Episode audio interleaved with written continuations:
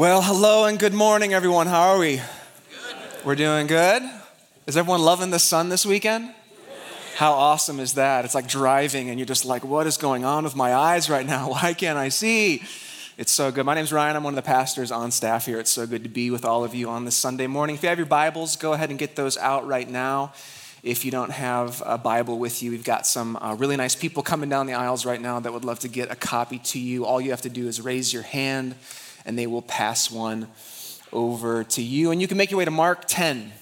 That's where we're going to be uh, this morning. We're going to start there in Mark uh, chapter 10. And I'm really excited about today because we are kicking off a new series, a brand new series called The Final Days of, of Jesus. And do you know why we're calling it this, The Final Days of Jesus? Do you know why we're calling it this?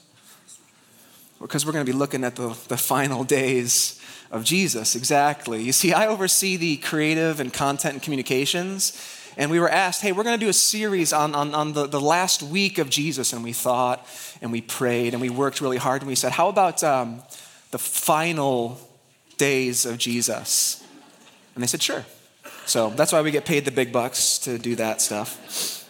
So, what we'll be doing is every week we'll be taking a look at a different day of Jesus' final week, week by week, getting closer and closer to Resurrection Sunday, to Easter Sunday. We're going to be spending the next couple of months doing this. And if that seems like a long time to be spending on one week in one person's life, let me just assure you that it is not. As you look at the Gospels, the Gospels spend so much time on the final days, on the last week of Jesus Christ. If you look through each of them, Luke spends about a quarter of his time there, Matthew spends about a third. Mark spends about two fifths, and John spends nearly half of his time on the last days of Jesus. When you look at all the Gospels together, all four of the Gospels, there are 89 total chapters. Four of those 89 are dedicated to Jesus' first 30 years of his life, and 85 are dedicated to the last three and a half years of Jesus' life. And of those 85 chapters, 29 of those chapters are dedicated to Jesus' final week. And so there we see that about a third of the Gospel writer's material is dedicated to the final days of Jesus Christ. And do you know why they spend so much time there? Because it's that important. It's that important. And what we're going to see as we look uh, through these last days of Jesus' life is that, is that Jesus was extremely intentional. Jesus was extremely purposeful with everything he said and everything he did in his final days. Nothing happened by accident. Nothing happened haphazardly in Jesus' final days. Jesus was on a mission, Jesus had a purpose. And what we'll see on this Sunday that we'll be looking at today is this. On Sunday, Jesus clearly reveals his identity. That's what we're going to see today. On Sunday, Jesus clearly reveals his identity to the public, whether they realize it or not, whether they can see it or not. Truly, this is what Jesus is going to do. And it's interesting because throughout the Gospels, Jesus so often was so protective over his identity. He was protective about his identity. Do you remember stories of Jesus when he would heal someone? Say he healed a, a leper and, and he told the leper, hey, go to the temple. Go to the temple because lepers had to live in a leper colony outside of a typical society. And he said, go to the temple, show yourself that you are clean so that you can re enter society, that you can re enter worship at the temple, be part of God's people. But, but, but listen, don't go and tell anybody else. Do you remember those stories in the Gospels where Jesus is like, don't tell anybody else about who I am? He wanted to keep his identity under wraps. He didn't want to let the cat out of the bag because he knew that when his identity was made plain and made clear, it would cause some waves. And yet, here we are, though, on this Sunday, where Jesus is choosing to be very clear about who he is to the public. Now, we're going to turn to the text in just a minute if you're not there already in Mark chapter 10. But one thing we need to realize before we jump into Mark 10 and 11 today is that Jesus and Mark, they weren't West Michiganders, right? No, they weren't. They were, they were Jewish. And they lived a long time ago. And Mark, the biographer of Jesus here that we're going to be looking at, he was Jewish and he lived a long time ago. And we could pick up our Bibles and we can open them and start reading, but we wouldn't quite understand everything that's going on because Jesus and Mark and his readers and many like them were steeped in the Jewish scriptures, what we would call the Old Testament. And they would have known of certain prophecies and certain things about a coming Messiah. These would have been rattling around their heads. And so, what I want us to do is, I want us to look at three important things, three important prophecies, before we jump into Mark 1046 through Mark 11 11 today. And listen, listen, we're going to go deep on the Bible fast, and we're going to stay there a long time, okay? Are you guys with me? Are you guys ready for this right now? Because listen, the more you buy in now, the better the payoff is going to be later, okay? So let's dig in now. Let's jump in. The first one is going to be Isaiah 35, okay? Isaiah 35, verse 3 prophecy about the coming Messiah. Strengthen the weak hands and make firm the feeble knees. Say to those who have an anxious heart, be strong, fear not. Behold, your God will come. In Isaiah, sometimes he uses this phrase, your God will come. Sometimes he uses this phrase, your Messiah will come. They're sort of interchanged throughout Isaiah. And he says, Your God will come with vengeance, with the recompense of God. He will come and save you. Then the eyes, listen, listen, then the eyes of the blind shall be open and the ears of the deaf unstopped. Okay, so if you're writing down notes, you can write down Isaiah 35 3. And the important thing that we need to take note about this prophecy right here is that when the Messiah comes, he will give sight to the blind. When the Messiah comes, he will give sight to the blind. You're probably like, yeah, of course, I know that. I've read through the Gospels. I've seen Jesus do that before. He's healing the blind. But listen, the prophets throughout the Old Testament, they, they performed amazing signs and wonders, many of which Jesus also performed miracles of healing, raising people from the dead, feeding many miraculously. You see, these miracles weren't original to Jesus. We see others like Moses and Elijah and Elisha perform these miracles, but one thing that none of those guys had ever done was they'd never healed a blind man. That's because that miracle was reserved for the coming Messiah. And you would know that this man wasn't just another prophet because he was going to do this miracle. Isaiah 35 5 give sight to the blind. That's the first one. Here's the second one Zechariah 9 9. Another prophecy about the coming Messiah, and Zechariah writes this Rejoice greatly, O daughter of Zion.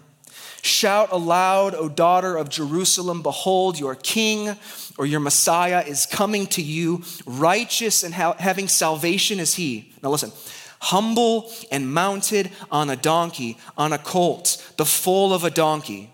I will cut off the chariot from Ephraim and the war horse from Jerusalem, and the battle bow shall be cut off. And the Hebrew word there for cut off means broken or destroyed or annihilated.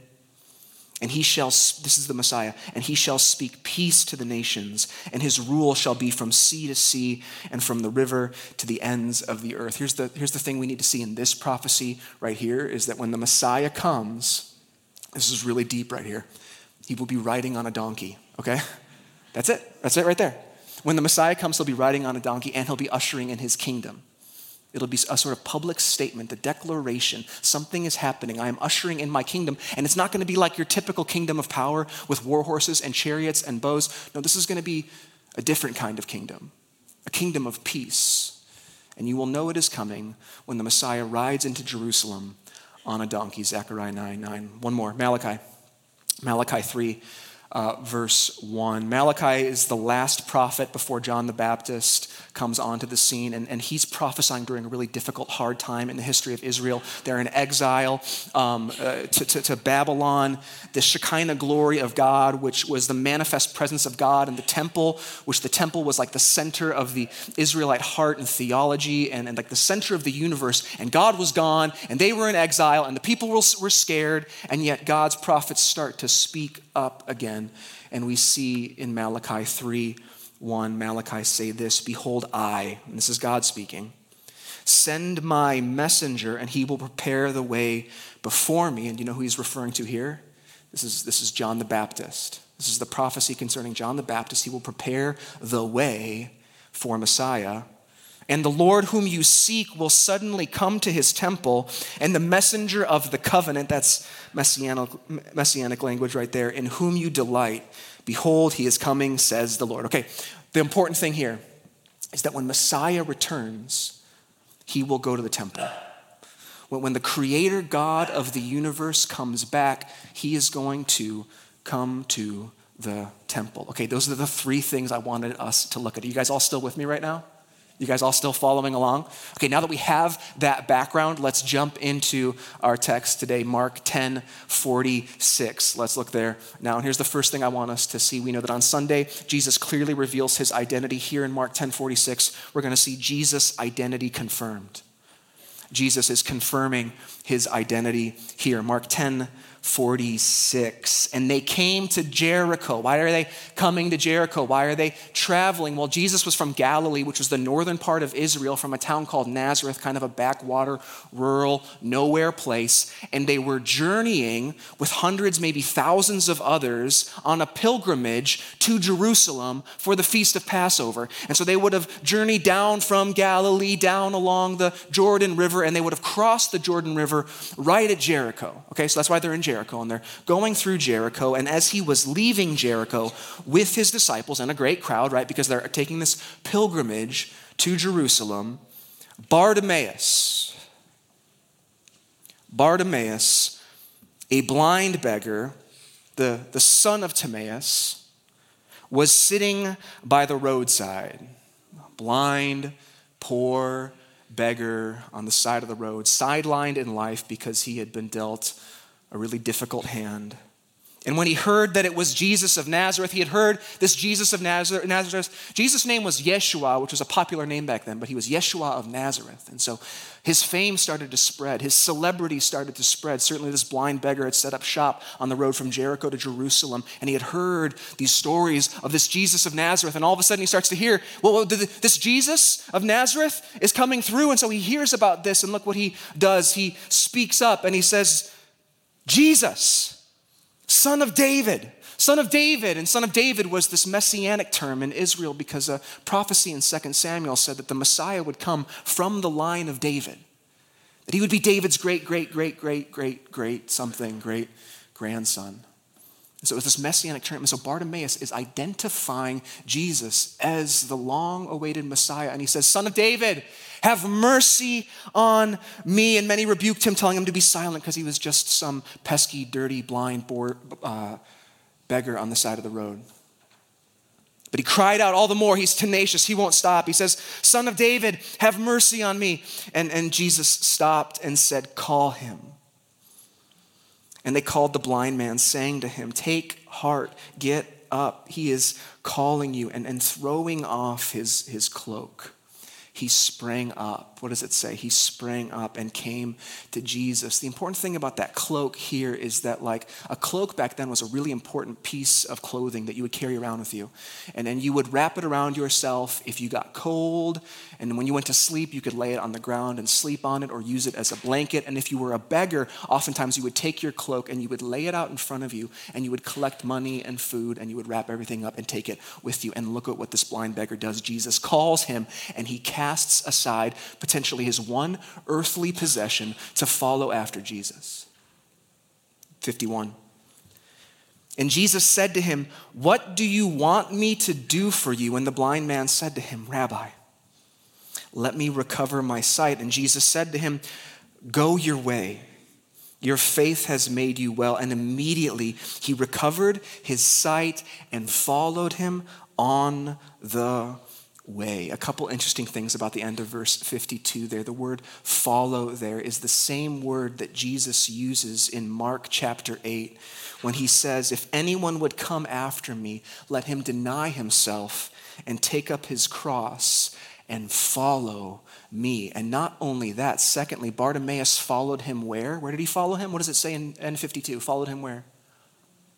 On the, on the way. Maybe some of your translations say on the, on the road. The Greek word for way or road there is, is hodos. And it's used throughout Mark to express not just a literal road, but the way to follow Jesus. In fact, it's the same word that Jesus uses to refer to himself in John 8 when he says, I am the what? the way, the truth, and the life. And so not only is Bartimaeus casting aside his cloak and following Jesus literally on the road from Jericho to Jerusalem, but he is following him with his life. He's now a disciple, a follower of Jesus. Jesus is confirming his identity as the long awaited Messiah by doing what only Messiah can do heal the blind. He is fulfilling this prophecy from Isaiah 35 5. Jesus is confirming his identity as the Messiah. Now, Mark 11, verse 1, here's the second thing we see, the second important moment we see Jesus' identity declared. Jesus' identity declared. Mark 11, verse 1. Now, when they drew near to Jerusalem, to Bethphage and Bethany at the Mount of Olives, Jesus sent two of his disciples. And so now remember, the healing of Bartimaeus happened uh, on the other side of Jericho. And so the journey from Jericho to Jerusalem was the final leg of this pilgrimage, okay? And it was a 15 mile journey. Jericho is about 800 feet below sea level. Uh, Jerusalem is almost 3,000 feet above sea level. And, and you would make this journey. It was through, it's through this desert. It's rocky. There's no vegetation. And you ascend nearly 4,000 4,000 feet to get to Jerusalem. And as you get closer to Jerusalem, there are these two towns that back then would have been like outside villages or suburbs called Bethphage and Bethany. And they were right at the summit of the Mount of Olives. And you would go this, this climate change. It would be desert and then all of a sudden green, lush vegetation. And you would crest the summit of the mountain and you would see there in the distance the city that you were journeying for days and days and days to see, which was Jerusalem. And Jesus gets his two disciples, and they're there. They can see it. And Jesus says this look at verse 2. And he said to them, Go into the village in front of you, and immediately as you enter it, you will find a colt tied on which no one has ever sat, brand new. Untie it and bring it. If anyone says to you, What are you doing? Why are you doing this? Say, The Lord has need of it, and he will send it back here immediately. Have you guys ever read this part of the story before? You familiar with this? You ever wondered, like, what's going on here at this moment? There's a bunch of interpretations, but like the one I'm going to sort of sit with here is this idea that like Jesus is just like, he knows, right? Because he's Jesus and he's never wrong. And he knows, like, he tells his disciples, hey, go into that city, make a left, and you are going to see a brand new donkey. Like, no miles on it whatsoever. It is nice, okay? Go to it and untie it and bring it to me. Some people might be like, What are you doing with my brand new? I just bought that. Put the down payment on that. And just say, Hey, Jesus needs it. I've been thinking about this. If someone in your neighborhood has a really nice car, just go to their house this afternoon, open up their front door, take the keys, and if they ask you, What are you doing with my keys? Just tell them, Jesus needs it. and just see what happens, okay? Let us know, right on the Connect card. Let us know how we can pray for you. All bail requests go to Pastor Craig. Okay? He's got that covered. Just kidding, don't do it. Because you're not Jesus. Um, verse 4. And they went away. Okay, so the disciples go. They're like, all right, Jesus, we're going to do this. And they went away and they found a colt tied at a door outside in the street. They're like, oh, he was right. And they untied it. And some of those standing there said to him, What are you doing untying my brand new colt? And they told him what Jesus said. Jesus needs it. They'll bring, and they let him go. It's amazing. It's amazing. But what's going on here? Well, remember, Zechariah 9 9. Jesus is getting ready to enact this prophecy of the coming Messiah. Remember, he just got done healing Bartimaeus and, and, and confirming his identity as the long awaited Messiah, and now he's preparing to declare this identity to those around him. Verse 7. And they brought the colt to Jesus and threw their cloaks on it like a saddle, and he sat on it. And many spread their cloaks on the road, and others spread leafy branches that they had cut from the fields. And a lot of us know this story. If we've heard it preached, it's usually preached on the Sunday before Easter. This is typically called Palm Sunday. And what's going on here? Why are they doing this? Well, typically back then, roads were not paved. There was not a sanitation department that would upkeep the roads. And so, so the roads were dirty and grimy and dusty and covered in animal filth. And, and what they were doing here by throwing their cloaks and by throwing these branches on the road was people did this only when someone very special entered a town a royal person, a very powerful person. And this was like a celebration. This was like a parade. You got to think of these branches and the cloaks like streamers and confetti and balloons. And, and they're, they're celebrating and they're pumped. And the, this Jesus of Nazareth, he has arrived. And, and they're singing. Not only are they doing these things, but they're singing a song. Look at verse 9. And those who went before and those who followed, they're all around him. It's like an impromptu musical. It's like the high school musical right now or something like that. And everyone's just singing and dancing and they're singing, Hosanna! Blessed is he who comes in the name of the Lord. Blessed is the coming kingdom of our Father. I mean, David is a strong language. Hosanna in the highest. And Hosanna, Hosanna is one of those words that maybe many of us have sung in church, you know, like we sing it, we're just like, Hosanna. You know, and we're like, I don't know what I'm singing right now, but it sounds really good and Christian. Hosanna is actually a Greek transliteration of a Hebrew word which means save us. Save us now. It has this sort of desperate plea and cry to it. And not only that, everyone's singing the same song. Like, how do they know this song? Was it like a top 40 hit in Jerusalem at the time and they just played it a lot? What they were singing was, was from the Psalms. This particularly is from Psalm 118. And it's from a group of Psalms, from Psalm 113 to Psalm 118, called the Hallel Psalms. And these Psalms were typically sung by pilgrims on their way from Israel or the Mediterranean area as they were journeying up the hill, up the, the way to Jerusalem to prepare their hearts. So they're singing this song, and Hosanna Blessed is he who comes in the name of the Lord. Blessed is he who comes is this Hebrew idiom, which kind of meant we welcome you here. And how often do we sing a song like that in the first couple songs? We welcome you here, God, and they're welcoming this Jesus of Nazareth in. And you have to remember, they're celebrating, throwing their cloaks, throwing these branches, singing this song not to some king who's prestigious and powerful and glorious with these amazing followers, riding in on a war horse. No, that they're singing it to this backwater rabbi from Nazareth riding on a donkey he took from the village ahead of him. This is who they're singing to. Whether the people realize it or not, they are declaring Jesus' identity. Jesus has gotten on this donkey and he is declaring his identity. Now, look what happens in verse 11. And he entered Jerusalem and went into the temple a tiny sentence that we could easily blow over there real quick, but what's happening here? What's happening here? Connect the dots. What did we read earlier? What was it? Malachi 3, right? Malachi 3. God's presence in God's temple had been gone for hundreds of years, and then all of a sudden, here he is, and there's the fanfare and the shouting and the singing and Hosanna and the palm branches, and everyone's having this party. And certainly the party has made its way to the temple because, wow, this is such a, an amazing occasion that the presence of God would be back and return to the temple. And yet, look at the rest of verse 11. Look at the rest of it. And when he looked around at everything, as it was already late, he, he went back to Bethany with the 12. Do you understand how bizarre this is right now in this story? How strange this is? You have this massive celebration on the road into Jerusalem. Hosanna, Hosanna, but then it's getting late, and Jesus goes to the temple, and, and, and, and there's no one there. He gets in to the temple, he looks around, he surveys the area, and then he heads back. It kind of feels like Mark has done all of this hard work and it's the end of a day and Mark's just tired and he's like, I need some coffee. They got tired and they went home. That's the end. But that's, with how intentional Mark has been, that's clearly not what he's doing right now.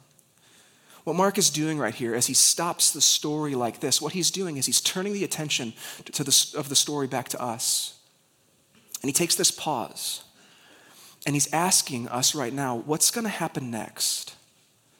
How is this all going to unfold? This is day one of Jesus' last week. How is this all going to unfold? Are people going to respond like the crowd? Are the people in Jerusalem going to respond like the crowd? Are they going to shout, Hosanna, blessed is he who comes? Are they going to respond like Bartimaeus and, and, and declare him son of David? And are they going to experience the healing and salvation? Or is something else going to happen? You see, this moment right here, it's the calm before the storm. It's the calm before the storm. On Sunday, on this Sunday, Jesus clearly reveals his identity. He, he, he, confirms it as the long awaited Messiah by healing a blind man, as only the Messiah can do. And then he declares it by, by taking that donkey, by riding on it, and entering into the temple. I know all of that was a lot. We just went through three Old Testament prophecies in Mark 10 46 through Mark 11 11. But listen, uh, we have to stop now and ask what does all of that mean for us now? What does all of that that we just read mean for us today, right now, in this moment? Well, here's the first thing I want us to see is this. My understanding of Jesus will shape my expectations of him. My understanding of Jesus will shape my expectations of Jesus. How I see Jesus will have an effect on what I believe Jesus will or can or should do in my life. You know, how would you answer that question? Who is Jesus? Who is Jesus? Uh, I'm here a lot every weekend. I don't preach a lot here, but I, I, see a lot of you that are familiar, which to me makes me believe that you have a decent understanding of who Jesus is. And so if I were to pull a lot of you aside and, and ask you kind of one on one, who is Jesus to you? I think a lot of you would have like pretty solid answers. You'd be like, well, Jesus is awesome. He's great. He's, he's the Son of God, and, and he, he forgives me of my sins, and I know I'm going to be with him in eternity. I, I love Jesus. And listen, that would be a great answer. But, but listen, is that who you really understand Jesus to be? Is that who Jesus really is? Like, do you really see him that way?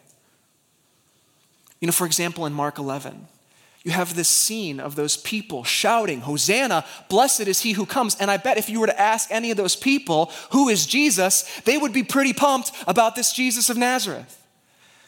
They'd be like, who is Jesus? Man, Jesus is awesome. Did you hear? I just heard in Jericho, he healed a blind man. And then I told my buddy, I said, I bet if he comes in riding on a donkey, that's definitely the Messiah. And sure enough, he came in on the donkey. I was like, You owe me 20 bucks, man. I told you he was going to do it. This Jesus, he's come to save us.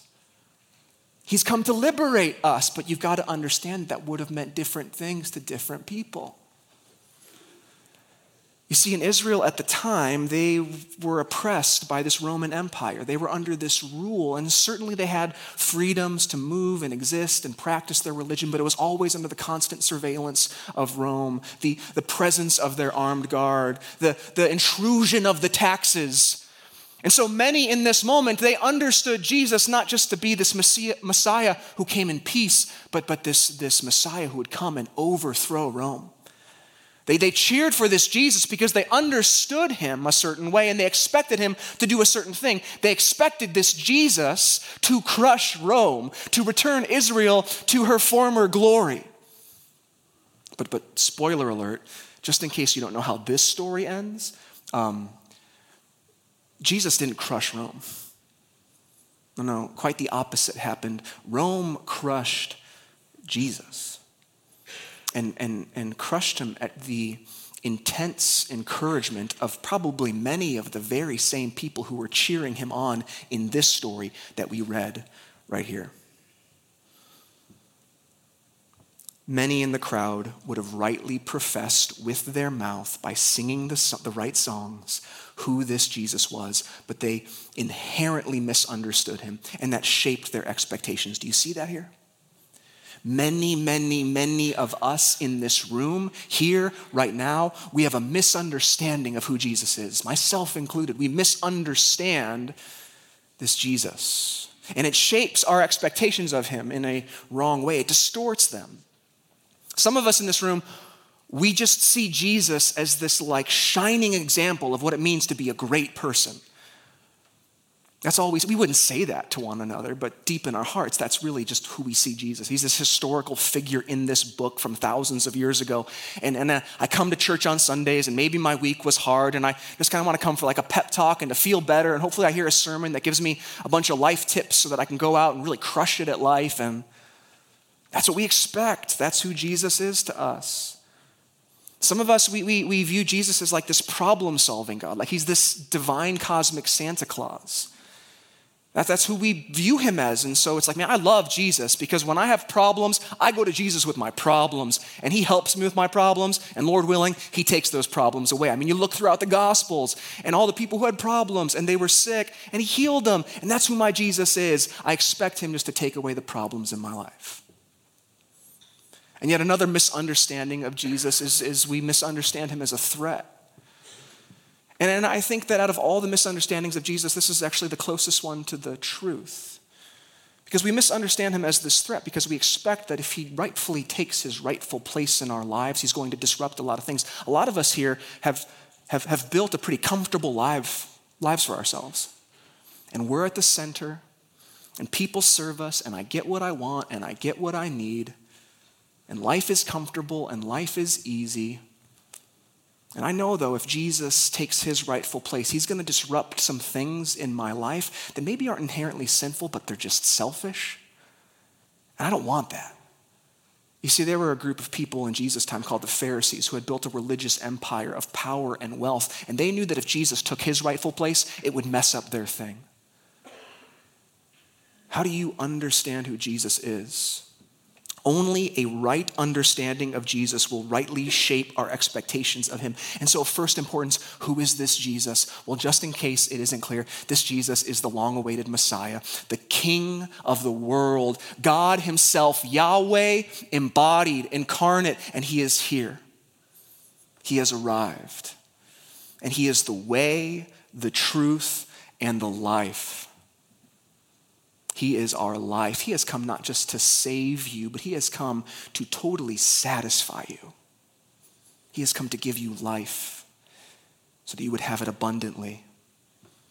It's only when we have this right understanding of this all satisfying God that we will have right expectations of Him, that we will have sky high expectations that He and He alone can satisfy, and He will meet them every single time. Jesus didn't just come to be this shining example of how to do life well and give us pro tips and life hacks. No, Jesus comes with an unbridled, unconditional love that when we experience it, we are leveled by it, and, and we can't help but get up from being destroyed by the love of God and love others in the same way, without account. Jesus didn't come just to take away our problems. In fact, Jesus has come to be our refuge in the midst of our problems so that we would run to him. So that we would be able to say with James, I can count it all joy when I encounter trials, not just because they form me into Christ likeness, but because they drive me to the very person I need, the only one who will satisfy me, Jesus Christ. When we see Jesus rightly, we will expect that nothing less than him will satisfy our souls. And not only that, my expectation of Jesus will shape my response to him. My expectations of Jesus will shape my response to him.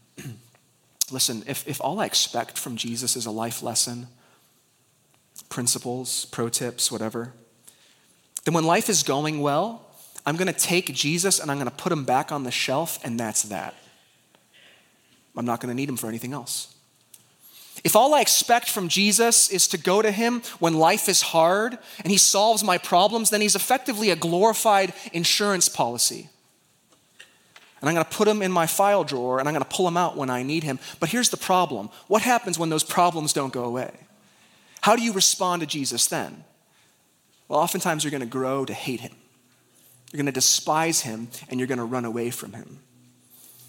However, if we understand Jesus rightly and we expect that he is my only source of real satisfaction in this world, that must shape our response to him so that we would be nothing less than 100% totally committed, bought in, all in on this Jesus.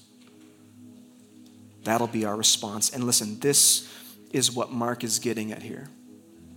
This is what Mark is driving at this, this entire time. Mark is basically just a compare and contrast between two different things, and he's doing this all the time. And what Mark is getting at here right now is this How are you going to respond? The information is before you, the, the account is before you. You are not lacking any data. Mark is now saying, Whose way are you going to choose? Are we going to choose Jesus' way or are we going to choose another way? Are we going to respond like Bartimaeus? Are we going to hear of this Jesus of Nazareth and grow excited and shout out to him and run to him and experience salvation and healing and follow after him in his way? Or are we going to go a different direction? You see, Jesus on his way to Jerusalem before he encountered Bartimaeus, in the very same chapter in Mark 10, Jesus uh, encounters someone else. Jesus encounters this uh, young man. And this young man, and this young man was like, he was a really good guy. I mean, he loved the Lord. He went to church like every single Sunday. He led a small group. He even served in, in, in, in Harvest Kids. I mean, this guy was awesome. Like, he was a saint. And so he goes up to Jesus and he says, Hey, good teacher, what, what must I do to inherit eternal life? And Jesus kind of shares with him, Well, you got to do these. And the guy's like, Oh, not a problem. I've been doing all of that since I was like a kid, like just crushing it. And Jesus probably turned to his disciples and was like, This guy, you guys should be following this guy. This guy's amazing. But no, Jesus, Jesus then says, Okay, actually, one more thing. And the thing you need to understand about this young man was, was he was really well off. He probably worked really hard. He was probably really disciplined. And he had a lot of things. And Jesus said, One more thing go and sell everything you own, give it to the poor, and just in case you get too scared about that, like you're going to be really wealthy in heaven, just not now, and, and follow me. What did this young man do? Did he respond like Bartimaeus? Did he cast all of those things aside and pursue after him? No. Now, the text says that he walked away disheartened and sorrowful. Why? Because he couldn't part with where his heart truly was. You see, he was doing all the right things, he was saying all the right things, but deep down in his heart, his core understanding of who Jesus was was wrong and his response was left lacking. Does this mean that we need to go out now and sell everything we own and follow after Jesus? Yes, it does, okay? It absolutely, no, it doesn't. But it does mean that our hearts should not be so attached to any person, place, or thing in this world that if Jesus were to say, Come and follow me, we wouldn't, without, without hesitation, abandon those things and pursue hard after him. You see, we can say all the right things, and we can do all the right things, and we can still have it wrong. Jesus has clearly revealed his identity to us here in this passage. What we're left with here right now is the question how am I going to respond? Let's pray.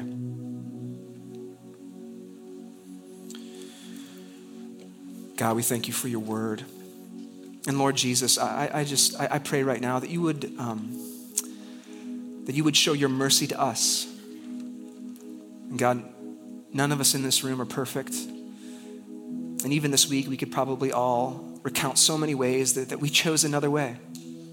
That we chose a selfish way, that we chose a prideful way, that we chose a way that was not glorifying to you, it was a selfish way. And Jesus, would you just have mercy on us and would you give us your grace and would you strengthen us and would you lift our eyes so that we would see you?